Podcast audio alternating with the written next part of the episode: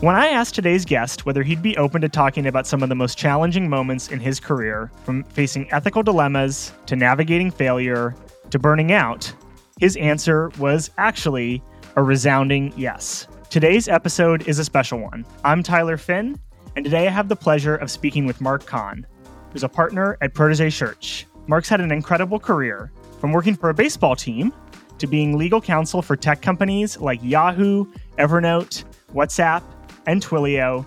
And now he's an executive recruiter helping companies hire the right diverse exec level talent, legal or otherwise. A common theme in his career trajectory seems to be change and perseverance. And for this episode, we're going to explore three core areas or moments of his life through this lens. Mark, we're really happy to have you here with us today. Thanks for agreeing to candidly discuss some difficult times in your career. Welcome to the podcast. Thanks, Tyler. Great to be here. Thank you for having me on and let me talk about, I guess, my favorite topic, which is me. I don't know. Anyways, um, uh, that sounds a little weird, but whatever. It's good to be here and, and, and happy to go in any direction you want to take this conversation. Before we start talking about WhatsApp and Segment and Twilio and and all the places that you ended up working, Mark, I'd like to go back to the very beginning of your career when you were deciding to become a lawyer. Tell us a little bit about the why, what motivated you, and how you actually went about becoming a lawyer. I graduated college in 1992, had a degree in computer science wasn't really into hardcore programming. Like there were people in my graduating class who would like go to the mainframe computers essentially and, and these uh, high powered workstations and like just code for fun all night, all weekend. That was not me. And so I decided I went and got a job that used my computer science but was not sort of hardcore. So I ended up working for this company that was, you know, sort of like Ticketmaster, was an event ticketing space. But this is what, you know, before internet ticketing or anything like that. You would go to, you know, music stores to buy your concert tickets and things like that. The Oakland A's ended up becoming a client of ours. They were looking for somebody to help them, you know, somebody who really knew the system inside and out to kind of help them run their season ticketing and all that. So I joined the Oakland A's to run the ticket operations. The president of the Oakland A's at the time was a guy named Sandy Alderson. Sandy Andy was sort of an early mentor of mine. Uh, I remember a funny incident where he came into my office when the A's were talking about reacquiring Jose Canseco and was like, "We're thinking of getting bringing Canseco back. What would that, what would that do to ticket sales?" I was like, "Oh God, I, how did I get here?" I was like, I don't know, probably like fifty thousand over the course of the season, something like fifty thousand tickets, maybe. I don't know. Like he's like he's sort of a little washed at this point. It felt like, but he's still a big draw. I think it would help. Anyways, they ended up acquiring, reacquiring Canseco. Anyways, Sandy was a mentor of mine, and uh, he's a very smart, Harvard trained lawyer. This is now sort of the mid 90s, 95, 96. Uh, the A's were not very good at that time. There had been an ownership change. I was starting to think about, okay, is this like it's sort of my dream to work in baseball? But what I found was, is like it was sort of like any other job, and it was, and actually one of yeah. the one of the real downsides of it was, is like I was like not enjoying going to baseball games, and that really bothered me. It's like going to going to the office. Something like that. And so I started to think about, well, I never really expected to go back to school, but I started thinking about like uh, now you're starting to see some activity in tech. And I was like, well, what if I took this computer science degree and married it with a law degree? I think it would be really fun and I think it could really add a lot of value to tech companies if I, you know, sort of went in house. Like ultimately, the goal was to go be a tech company lawyer, whatever that meant. Yeah. I didn't know what that meant at the time. I just like figured, hey, I could like I I understand technology.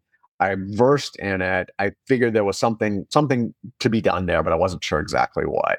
And so I ended up applying to law school, and yeah, so '97, and then you know graduated in uh, 2000. And that played out for quite a while, right? You know, you went ended up making it in house and uh, had some had some success. I started nosing around, repositioned myself as a litigator, even though I wanted to do tech trans, but I'm like, look, there's no tech trans market right now. Um, I'm like, oh, I'm a clerk in a district court, federal district court in Atlanta. Uh, we, we wanted to come back out here. That was always the plan. I'm a litigator, yay! Um, and so uh, ended up going to this boutique litigation firm in San Francisco called Rogers Joseph O'Donnell. It was all of about 30 attorneys. Did a, a commercial litigation, government contracts, professional liability. We did a lot of like legal malpractice stuff. A lot of ex big firm folks. So a lot of folks who'd been at the old Pettit Martin firm, which is long since gone. And it was great. It was great. I mean, I really enjoyed being at that firm. It was good people. I'm still friends with a number of folks the Alan Joseph, who was the Joseph and Rogers Joseph. He passed away a number of years ago, but he and I were very became very close. He came to my like actually the last place he was before he passed away of pancreatic cancer. The last like public event he was at was my son's bar mitzvah. So oh, um, wow. like, you know, it was a good place with good people, and I enjoyed it. But I kind of knew that not really what I wanted to be doing. And I got a reach out about from a, a an exec or a headhunter or a recruiter about going to a software company to basically go support their government contracts business. So I was doing a lot of government mm-hmm. contract work, which was more of a DC practice. And so this was a the company was Business Objects, so they were dual headquartered in San Jose and Paris. And so like they were looking for somebody to support the government business ideally out here. And so like there weren't like uh, like I was a little bit of a unicorn in that respect. I, there weren't a mm-hmm. lot of sort of people around my graduation time out in California do, who knew government contracts. And so that's what I did. I joined Business Objects to support their government business, and then also did a lot of a lot of, a lot of commercial licensing transactions there. And you worked your way sort of up the up the in-house food chain from you know sort of one successive role to another. Tell us a little bit about that journey to I think what's going to be our first sort of break or topic, which is the time at WhatsApp. Yeah. So the funny thing is about that Business Objects job, great company, didn't really like the job at all. Like it was like rinse and repeat. Like how many times can I negotiate an indemnity? How many? And and I wasn't. I didn't feel like I was very good at it. It was really my 1st mm-hmm. bout with imposter syndrome because I I had been raised as a litigator. I had never had that sort of transactional training, and so the litigation background was helpful. But it still like I to this day, I like I've never been super. I don't think I'm a very a very good contract drafter. I think I have other lawyer skills which are much better and more advanced than that. I was actually on the verge of going back to my law firm because I was like I was not happy. Then this event happened. It was sort of happenstance, and I've had this happen a few times where the general counsel who was had come from IBM, he had been at the company for all of six months, comes into my office and he's like, or calls me down to his office more accurately and says, hey, I need to, I need you to help out on a project. I'm like, okay. You can't talk with anybody about it. Like, okay. Hmm. So he's like, you have, you, you have access to all the contracts that the company has, right? I'm like, yeah, because I'm, and he knew I was working on this contract management. Uh, we were looking at contract management options, and I was you know, spearheading that project. And he says, Well, we've been approached about an acquisition and it looks like there's a reasonable chance it's going to go forward. You and I are the only members of the legal department that know about this. And keep in mind, this is not a tiny legal department. My boss, there were two layers between me and the GC, and neither my boss nor my boss's boss had any idea this was going on. Oh, wow. And so I spent the next month or so doing licensing deals by day and target side diligence by night. And this was like like stocking a data room was not easy then because uh, there was a lot of like the stuff the, the, stuff was in a number of different places and just like the transferring and moving of documents and things like that was non-trivial i mean that's was sort of the beginning of my involvement in the project and the whole and and, and it was ended up like doing diligence meetings around legal stuff and just like it, it ended up exploding and i was like so oh like it's not in-house i don't like it was like it's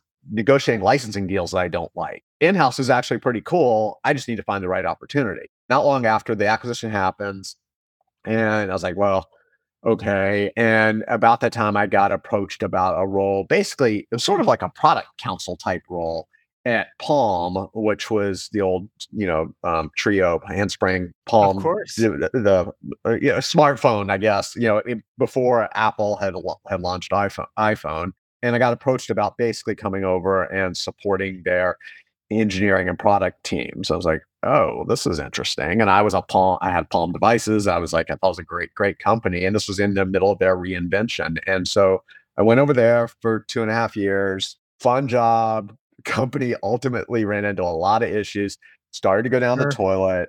About that time, there was an opportunity with Yahoo to support their mobile products. Well, now all of a sudden I have a lot of mobile experience. Went there. Uh-huh. That was where I realized that okay, not even if I'm in an interesting role, like it's got to be the right size company for me. And I'm I realized at Yahoo that I'm very much a startup guy. I prefer startup environments. So from there, I became intentional about seeking out startup roles. I ended up being the second attorney at Evernote. And I get a call from Anne Hoge. Anne was my boss at Yahoo. She had gone to NetApp after that. And then after NetApp, she had become the general counsel of WhatsApp. And she and I had been in touch, and I had like I had been a, a, reference for her when she joined WhatsApp. And she was six months into the job, and she's like, "Hey, um, I, have been here for uh, six months. They've told me I can hire somebody. You mm-hmm. were my mm-hmm. first thought." And I'm like, "Let me think about it, Anne." And so I thought about it over the weekend. And I'm like, I, you know, it, it feels pretty lateral to me.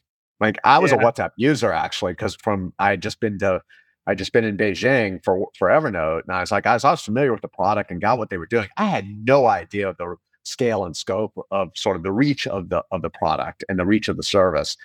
And so I said, Anne, you know, I, I think I'm going to take a pass. Like, really flattered, happy to, you know, sort of help you identify some other folks. And here's a couple folks you might consider talking to. And she's like, okay, yep, totally get it. That makes sense a week later, I'm I'm making these dates up, but it was not long after the news comes out that WhatsApp is being acquired by Facebook. Oh. And so I think to myself, huh, that might not have been the opportunity to reject out of hand. and then I and then I started rationalizing, well, like I couldn't have, I couldn't have got, we wouldn't have gotten a deal done in a week. It was yeah. like way too short. There's no way I would have been hired. The funny thing is, is like I am 99.9, actually, I'm 100% certain like Anne had no idea that the deal was about to happen because that thing came together so quickly. You know, I think she was just like, I'm building the legal legal function here, and it just like the, the, the coincidental timing. About a month passes by, and Anne calls me back, and she's like, "Hey, Mark, I don't know if you heard, but about you know um, WhatsApp being acquired by Facebook. You know, I, am not sure does that does that change anything for you?" And I said, I said, I don't know, Anne, does it? And she's like, well, I think it might. And I'm like, okay, you've got my attention. Let's talk. And so one thing led to another. It was actually, it took a while before it all came together, but I ended up joining WhatsApp in June of 2014. So the acquisition had gotten announced in February. It was President's mm-hmm. Day weekend. I joined in June we didn't know when the acquisition was going to close because there were some antitrust challenges and other regulatory challenges, particularly in Europe. And ultimately, it closed in, I think it was October. And so, yeah, it kind of joined in the mid. The company was about 40 people when I joined. So that's what got me to WhatsApp. Tell us a little about what you expected it to be like going in, if you had any expectations at all, and then what it ended up being like working for what was still, you know, a super hot but small company within the behemoth, I guess you would sort of say, that is Facebook Meta. Tell us about what what it was like before the before and after.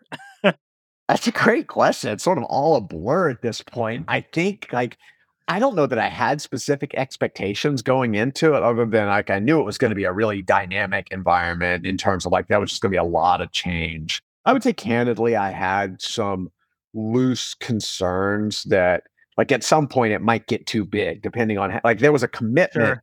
from facebook's founder from facebook's leadership to keep whatsapp separate and eh, whatever separate mm-hmm. means like it was it was clear and they did live up to this like it was going to be it wasn't just going to be immediately rolled up into facebook and be sort of like disappear altogether and, and that's absolutely what happened so you know i ended up being there for three and a half years we knew that the company was going to grow. We knew it was going to, there was going to be a Facebook overlay to it. I don't think I had any idea sort of how, like, I knew how that WhatsApp was much bigger internationally than it was in the US. I did not appreciate sort of how international my work was going to be. I mean, such, such, such an interesting environment. Like, contract negotiations were not something we were really doing. Like, we were doing, like, our version of contract negotiations basically we would, you know, we would do these one sheet deals. I mean, they were full on contracts, but they were like one sheet deals with telcos for preloading WhatsApp onto their products around the, their their phones around the world. And it was we had all the leverage. And so we would say, here are our terms, sign them. oh, wait, oh, I'm sorry, we need to negotiate this. Okay, that's fine. We are now going to your number two because they will sign right. it. I guarantee. So we had all the leverage. So we we weren't spending a lot of time negotiating contracts, what I was spending a lot of time doing, and I had no idea, I never didn't have any experience in this, was dealing with law enforcement and regulatory, Sure. not yet privacy, but like a lot of law enforcement regulatory stuff, both in the US and around the world. The first time I got the began to sort of appreciate what WhatsApp was like, because I I did a trip to Brazil because Facebook had advised us, like, look, people people in Brazil, the the, the people in Brazil love WhatsApp. The government not so much. The law enforcement not so much. And you guys, WhatsApp, you have a reputation of being sort of standoffish, which was accurate. Like we we're not Yeah. really engaging with folks. We were fo- focused on building the product and scaling the service and, and all of that. And so, you know, Facebook was like, you, you really need to start engaging. Like, and we we kind of begrudgingly did that. So my first, tr- I take a trip down to Brazil. I go, I'm in Sao Paulo. I am at Facebook's outside counsel. And then we had our own counsel because we were still quite separate. This was post close, but still, like everybody thought it was important that we would have our own counsel down there. But I was meeting with Facebook's council and I go into the building. It was a big high rise. And I go to the to the receptionist and I'm like, I'm like, uh, yeah, I'm here to see so and so with this law firm. And she's like, okay, Mhm. what company are you with? And I said, oh, I'm uh, WhatsApp. And she's like, and she's, you know, I'm, I don't know, I don't know any Portuguese, but she, her English is pretty good. And she's like, no, no, no, no. What company are you at? It's like, WhatsApp. And she's like, one more time, what com-? And so finally I ha- take out my business card and I hand it to her and say, WhatsApp. And like, you would have thought that like Mick Jagger or somebody, Beyonce walked in. She like, she stares at me and like wide eyes. She's like, I was clear like this, like I was a rock star. It's like, no, no, I'm just a lawyer. It's not a big Right. deal, you know? but it was like it was at that point, and like then you all of a sudden you're like you're looking around Brazil, and it was like, you know, WhatsApp is everywhere. Like in terms of it's on ads, like WhatsApp, you know, and, and it was a verb there. It was, you know, it was it was pervasive. Um, and Brazil was one of our one of our largest installed user bases and probably the most engaged if you look at like how many minutes people were on WhatsApp. So I was doing a lot of meetings trying to say, you know, no, we're here. We, we, we want to talk with you and we want to engage and we want to be as helpful as we can. But they, they're like, well, we, you know, you get questions like, we want the content of the messages so that we can track down the drug dealers. And we're like, like, yeah, we, we don't have that actually. We don't store that. And then we launched end-to-end encryption, which totally like inflected it even more because the concerns of law enforcement, like they, uh, you know, there was no con- access sure. to content anyways. But now we're launching encryption, and it was just like they were like people. I I can't I can't tell you how many times I heard so, some version of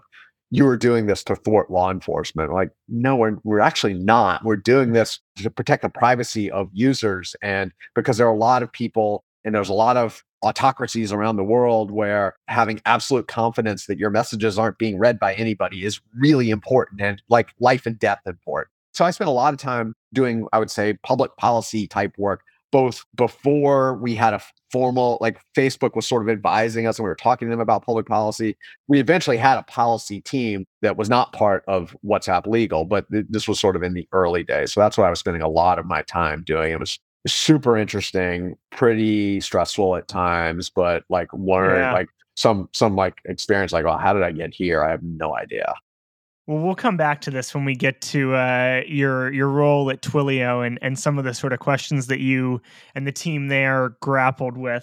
In some ways, I think maybe you know maybe you characterize time at WhatsApp as best of times in that sense. In some ways, worst of times in terms of the workload and burnout. And I think you're you're pretty open about this. Take us through, you know, what was happening on kind of like the management side of the job and you know what was going on and how ultimately you decided to take a step back and take a sabbatical Yeah. So I was there for three and a half years. I would say the first two and a half years were pretty, pretty like awesome, like career defining, eh, fascinating stuff. I testified before Brazilian Congress, like weird.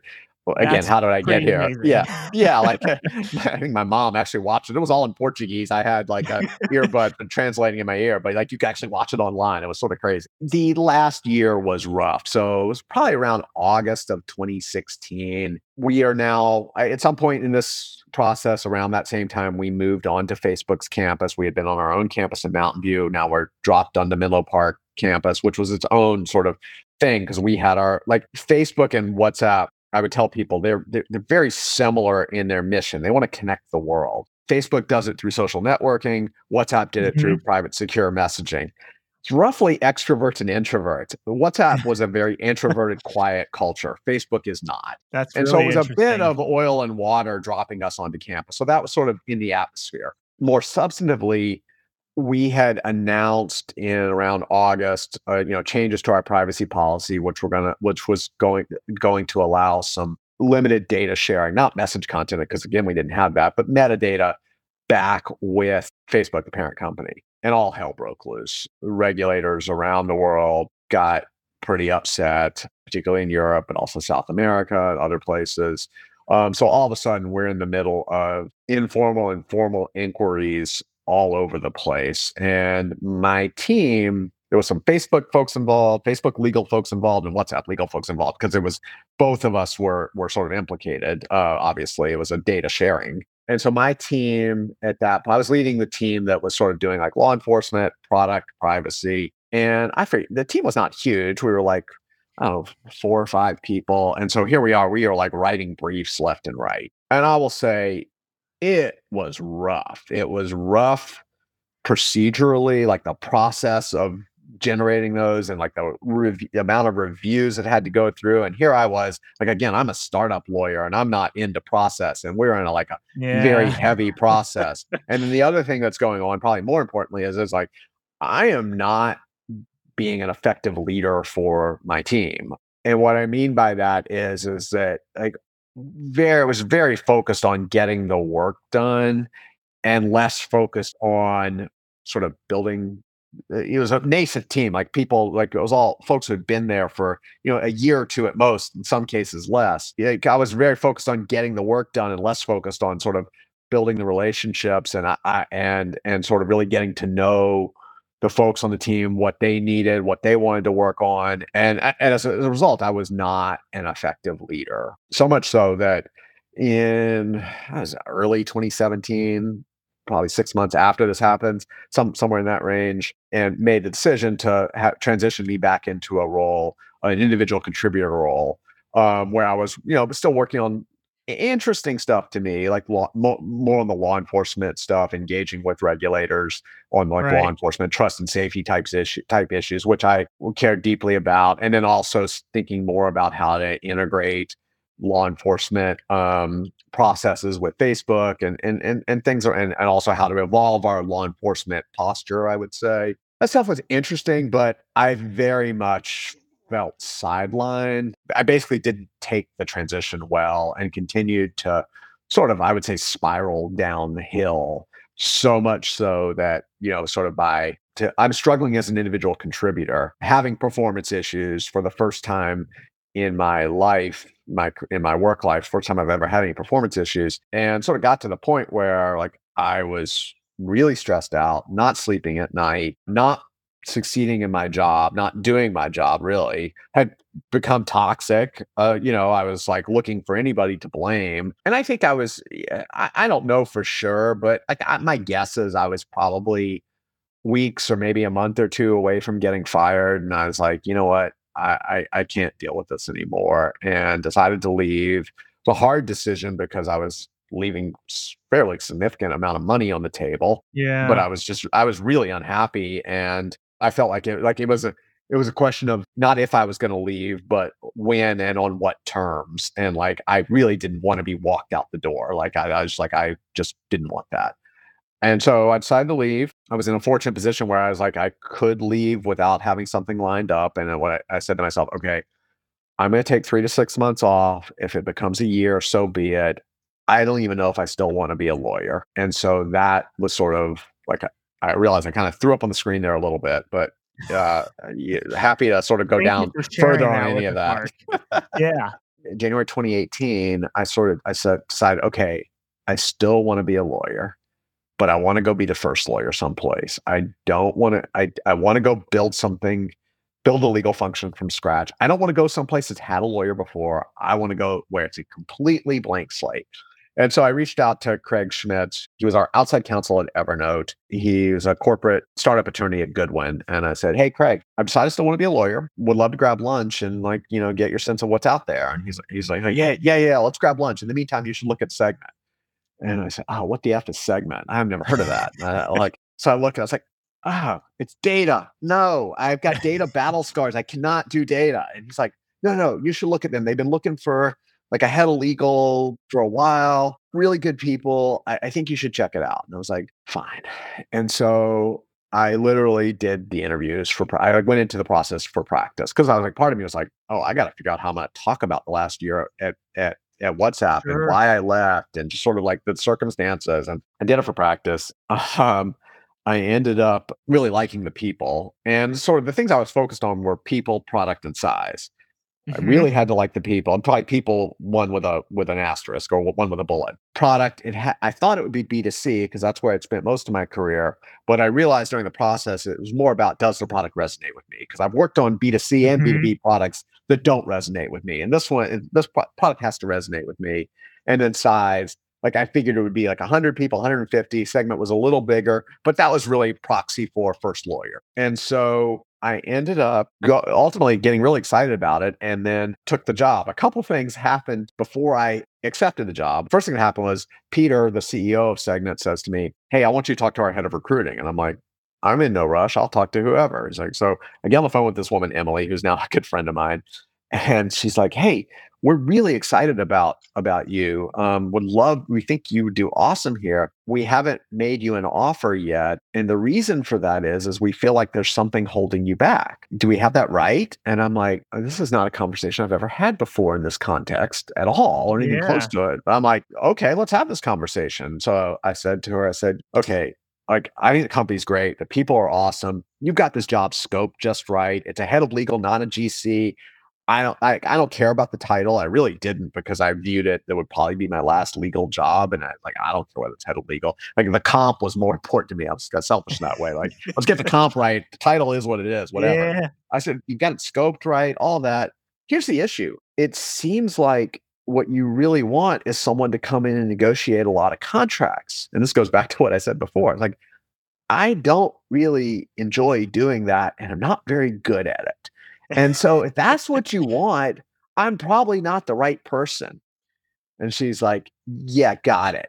That's not what we want. Like, yes, you're going to come in, and the first six months, you are probably going to be involved negotiating a lot of contracts because that's how you're going to get mm-hmm. to know the business. But within six months, we expect you to be out of that day to day probably have added probably added somebody else to the team and you're now like moved on and focused on sort of other bigger structural issues and less of the triage and i'm like okay got it yes we can talk and so from there it kind of got very serious very quickly i ended up taking the job a couple things we talked about i talked with peter about during this was the other thing i mentioned one was like look i am perfectly comfortable with this being head of legal if you ultimately decide you need a gc i want to be considered for it you end up hiring somebody else. You know, it's hmm. obviously your prerogative. Interesting. Understand, I will probably leave if that happens. Not, and I didn't say it in a threatening way. I was just like, I just yeah. want to be on the same page. Like, you know, I I want to be, I want to be in charge of the legal team. That's what I want. And he's like, yeah, yeah, got it. The, well, let's talk about like what the path to GC looks like. I was like, yeah, that's great. So we had open conversations kind of all throughout until I ultimately got promoted to be GC. The other thing I talked with him about was Peter, look, I I had struggles in leadership when I was at WhatsApp. Like I really, I, I I'm sure I will make mistakes at Segment. I need them to be different mistakes. I feel like there's stuff I need to work through and and and actions I need to take to ensure that I don't repeat the mistakes.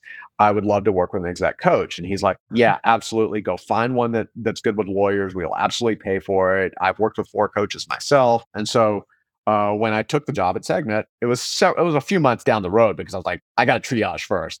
But like the back half, so I joined in March of 2018. I think like I ended up was September, October was when I was able, I, I had hired somebody at that point and I was able, okay, now I need to work with an exec coach. And so that, that is one of the things that I did pretty early on. How'd you find an exec coach? I just want to ask that because I, I hear that question, I get that question quite a bit from folks, and they don't always know where to turn or uh, whether or not the one that they're reaching out to is the right one for them. I have thoughts on that. And it's actually some stuff I'm working on. And we can talk about that later around like I'm doing some exec coaching stuff, looking like getting my own coaching certification, working with uh-huh. some folks at Berkeley. We can talk about that separately. I do think it's hard to find like the coach that I worked with, I got we didn't have great rapport. I got a hmm. lot out of it, but it was like it's not somebody I would go work with again. Like I, I did get, yeah. I got, it allowed me to sort of, I really sort of process what had happened at WhatsApp and sort of how I was going and de- really develop some principles around how I was going to approach leadership at Segment as we were building the legal team. So I got a lot out of it, but it was not somebody who I was like, oh, this is like my lifelong, you know, guru. Back to Segment. I think, as many people know, Segment was acquired by Twilio in, in a pretty blockbuster transaction. You helped make that possible. What I'm really curious about is is less for us to have a conversation about the acquisition, although another time folks should ask Mark for his his thoughts on that, and more sort of what happened afterwards and how you know, unlike a lot of GCs who maybe are the GC at the acquired rather than the acquirer, you didn't take a step back and, and step away you carved out a new role for yourself as their VP of ethical use. Super interesting yeah. title. Tell us a little bit about the timeline there. And then I've got a few other questions about some of the challenges you dealt with as their ethical use lead. So the acquisition closed in November 2020, so right before, like literally a couple days before the election. My deal was I would stick around for six months and help with the transition. During that time, I I I had never met Karyn Smith, who was Twilio's GC at the time. She and I became friends and still are very good friends to to this day. We we text and talk fairly regularly. Karyn and I started talking about eh, some of my WhatsApp experience dealing with thorny trust and safety issues and some of my segment experience, which I did dealt with like policy issues around like public policy issues around federal privacy and stuff like that. And and and so Karyn was asking me like, "What are you interested in?" I was like, I was like, I, you know, uh, sort of recounting some of the fun stuff I did at, at WhatsApp, the substantive fun stuff, and she's like, that's really interesting. And she's like, I've been sort of like charged with this ethical use construct that we have been, you know, I've been, we've been sort of like fumbling around on here at Twilio. But it's basically the idea. So most companies, Twilio included, have acceptable, and Segment included, have have acceptable use policies. This is how you can use our service. This is what you can do on our service. Ethical use was related, but a little different.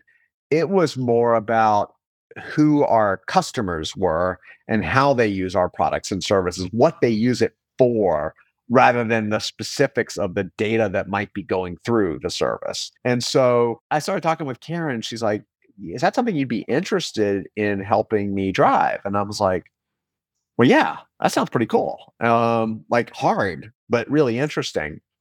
And so we started like, well, let's let, let let's try this out. And so starting in about December of 2020, I was still formally the GC of Segment as we were integrating, and so I was spending a fair bit of time on that. But then the rest of my time, I was spending like trying to help Karyn and help the company stand up this ethical use function, which again is all about how do we think about who our customers are and where do we draw the lines. Mm-hmm.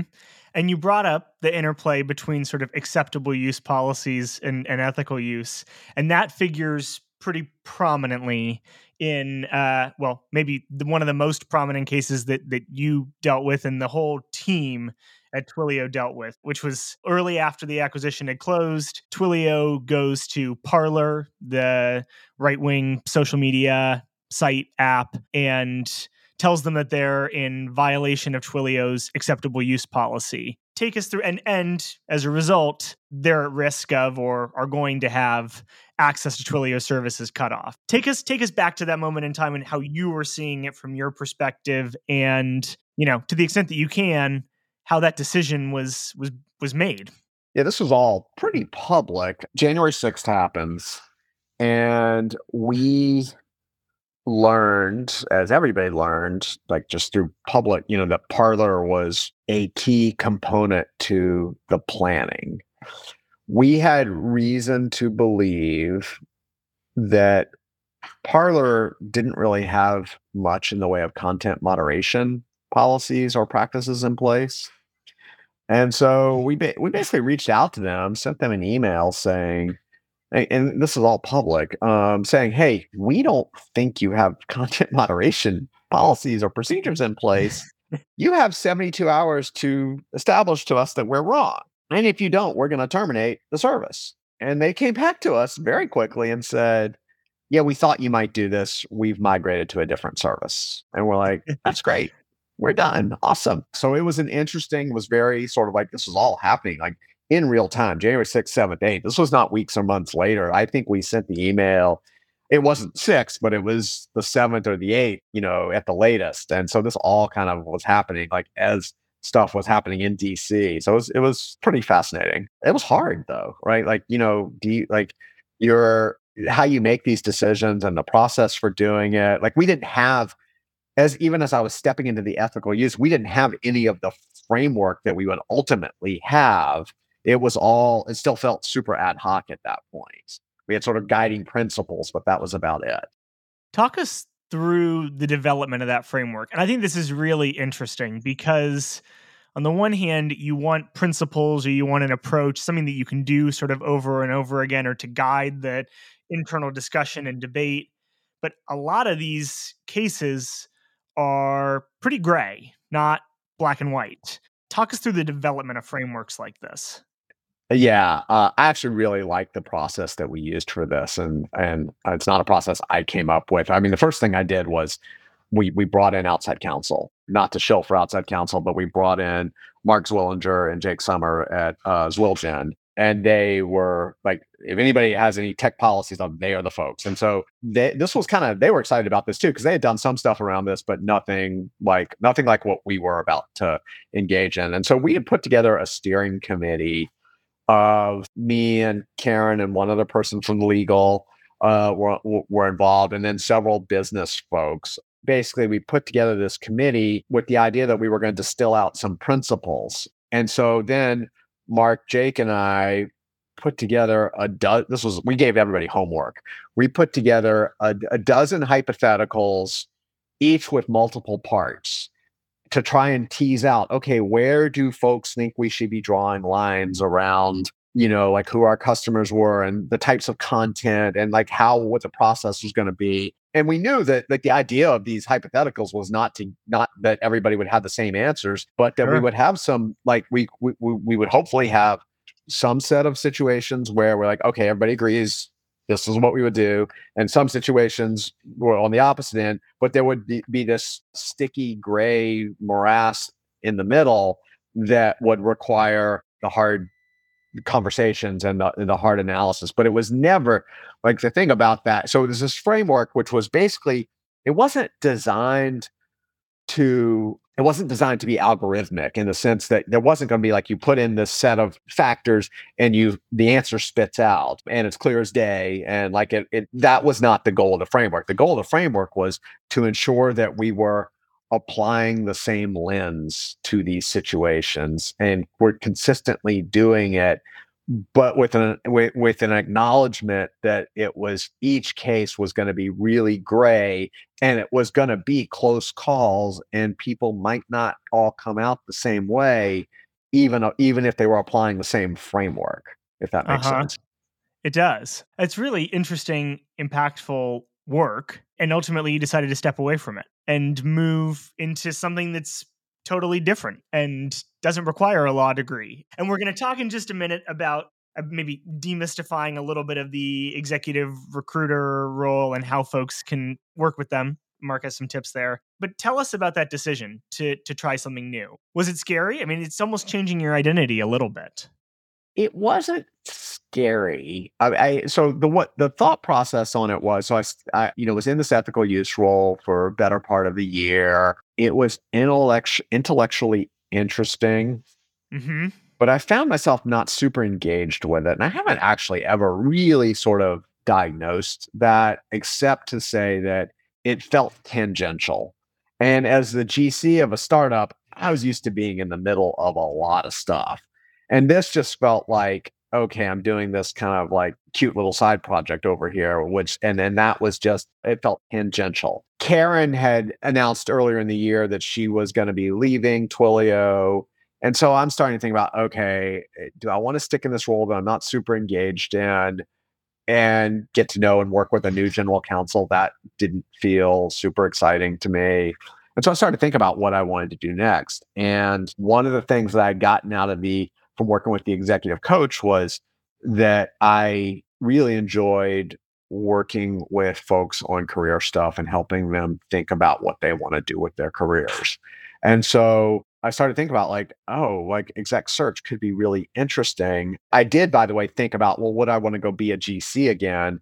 Sure. And I was like, I don't know, the segment ride was pretty good one. Like that's a good one to go out on, number one. And number two, the notion of being a GC in a fully remote environment really didn't excite me. I like being in the office. Like I'm per- like if I was a GC, I'd be perfectly comfortable with folks not being like wanting to be fully remote perfectly comfortable supportive of that but for me personally like i want to be in the office like two three four days a week and because that's where i would have some of the most interesting conversations. Tell us a bit more about what it entails and i guess what i'm really looking for almost is like demystify it a little bit for us. I think that a lot of folks who are either trying to get their first executive role or have had a number and maybe worked with exec recruiters in the past they still don't have the whole puzzle put together on on how to you know make that relationship the most effective that it can be. Talk us through any tips you have for folks who are job seeking.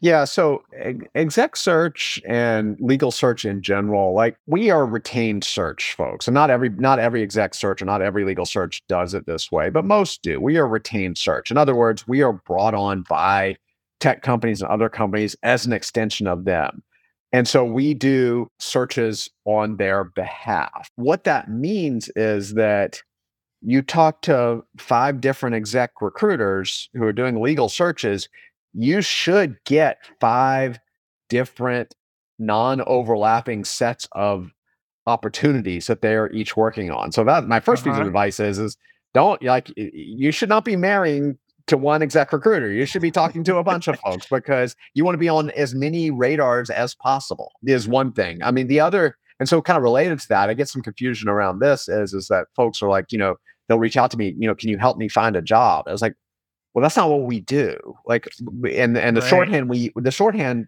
we use is is like we find people for jobs, not jobs for people. Um, right. Now there are headhunters out there who will go shop your resume. That's just not what we do, and that's not what most of the sort of well-known exec and legal recruiting firms do. They are like they are retained and, and do it on their own. There are some who do contingent searches and and where they're they don't have an exclusive on it. It's, so there is a bit of a range of things. I'm not. I, I don't mean to oversimplify things. I'm, I'm I'm oversimplifying things too much, but I think just recognizing that um, being on the radar of as many folks as possible is a good idea. I think the other thing that I would say uh, right now is is that you know it's still it's a tough market out there um, for in tech, legal lawyers in tech as well. It remains a tough market. It's gotten better, but a lot of companies are going it on their own right now when they're hiring especially for like non GC roles, but even GC roles, they're going out on their right. own and, and not engaging an exec search firm because they're like, oh, I've got all these recruiters sitting around not doing anything. Like, why would I go pay an external firm a commission when I've got salaried folks here who are under underemployed right now and so let's put them to work so doesn't mean you shouldn't be talking to exec recruiters but just understand that there are jobs being filled without any involvement of exec recruiters Sure. As we start to wrap up, a couple of shorter, hopefully easier questions for you. Any book that you'd recommend folks read, uh, whether about career or or otherwise? It's a great question. I meant, meant to bring this up before, but I'm not big on self help book. But when I'm not, I really am not. Uh, but when during the sort of post WhatsApp sabbatical, I was down at a program at Stanford where I did my undergrad, and the president of the university was talking about like, oh, the most popular class with undergrads these days is a class taught out of our design school. It's called Designing Your Life. Oh, I've heard of this. Yeah, so it's interesting. It's basically like eh, the the premise of it is is like everybody tells you to follow your passion, But unless you're like an artist or an athlete or something like that, I, it's really hard, particularly for lawyers, to actualize. So this comes at it from a different way, which a different place, which is let's ha- let's help you figure out what your life, what you want your life to look like. How does work fit in? How does family, travel, hobbies, nonprofit, philanthropic community, like how does it all fit together? And so it's an active read. It's an easy read. You can take a class on designing your life. That that that, that the so these are two design school professors at Stanford who wrote this book and teach this class. Like I never took the class. The book is like 15 bucks on, you know, Amazon or whatever. you know, I highly recommend it. I've sent a lot of people to it. I do think, particularly as you're trying to figure out like what do you want to be doing, I, I found it to be a very useful read maybe a little bit in the same vein, a last question for you, which is if you can go back to before you went in house, uh, maybe even before you joined the firm or, or very early on, any advice that you'd have for your younger self? I don't know if it's advice per se, but I wish I'd been better prepared for the challenges that I saw at WhatsApp. Like in terms of like the, the challenges, like challenges with getting my job done and doing my job. I wish I had known that I was that, that those were going to happen and that I would get through it, that I wouldn't actually have end up spending a fair bit of time like thereafter, like really sort of questioning whether I was a good lawyer or not, like all of that, like that sort of imposter syndrome. And and uh, I just wish I had known that like that there was that, that, that there was going to be a path forward. I, I like I that, that is so unrealistic because people will tell you that until you've experienced it, you really can't anticipate what it's going to be like. Sure. Well, I hope that some of the folks who are listening to this, maybe if they're at a moment like that in their careers, they can learn from your experience and know that it is possible to come out the other side and actually have uh, an even better experience or more career defining experience afterwards. Mark, thank you so much for joining us on the abstract. Any final thoughts you'd like to share with folks? No, just uh, thank you, Tyler, and thank you, uh, SpotDraft, for for for doing this. I do think it's it's it's a very high value thing, and I think it allows, uh, it gives folks exposure, fo- folks who are listening and watching. It gives exposure to folks who have seen other things in in the legal profession, and so I think it's a it's a great service. So thank you. It's the the best part of my job, the thing that I like the most. Thanks to all of our listeners, too, for listening to this episode of The Abstract. Hope to see you next time. Thanks for tuning in today. Don't forget to subscribe so you can get notified as soon as we post a new episode. And if you liked this one, I'd really love to hear your thoughts. So please leave a rating or a comment. If you'd like to reach out to me or our guest, our LinkedIn profiles are in the description. See you all next week.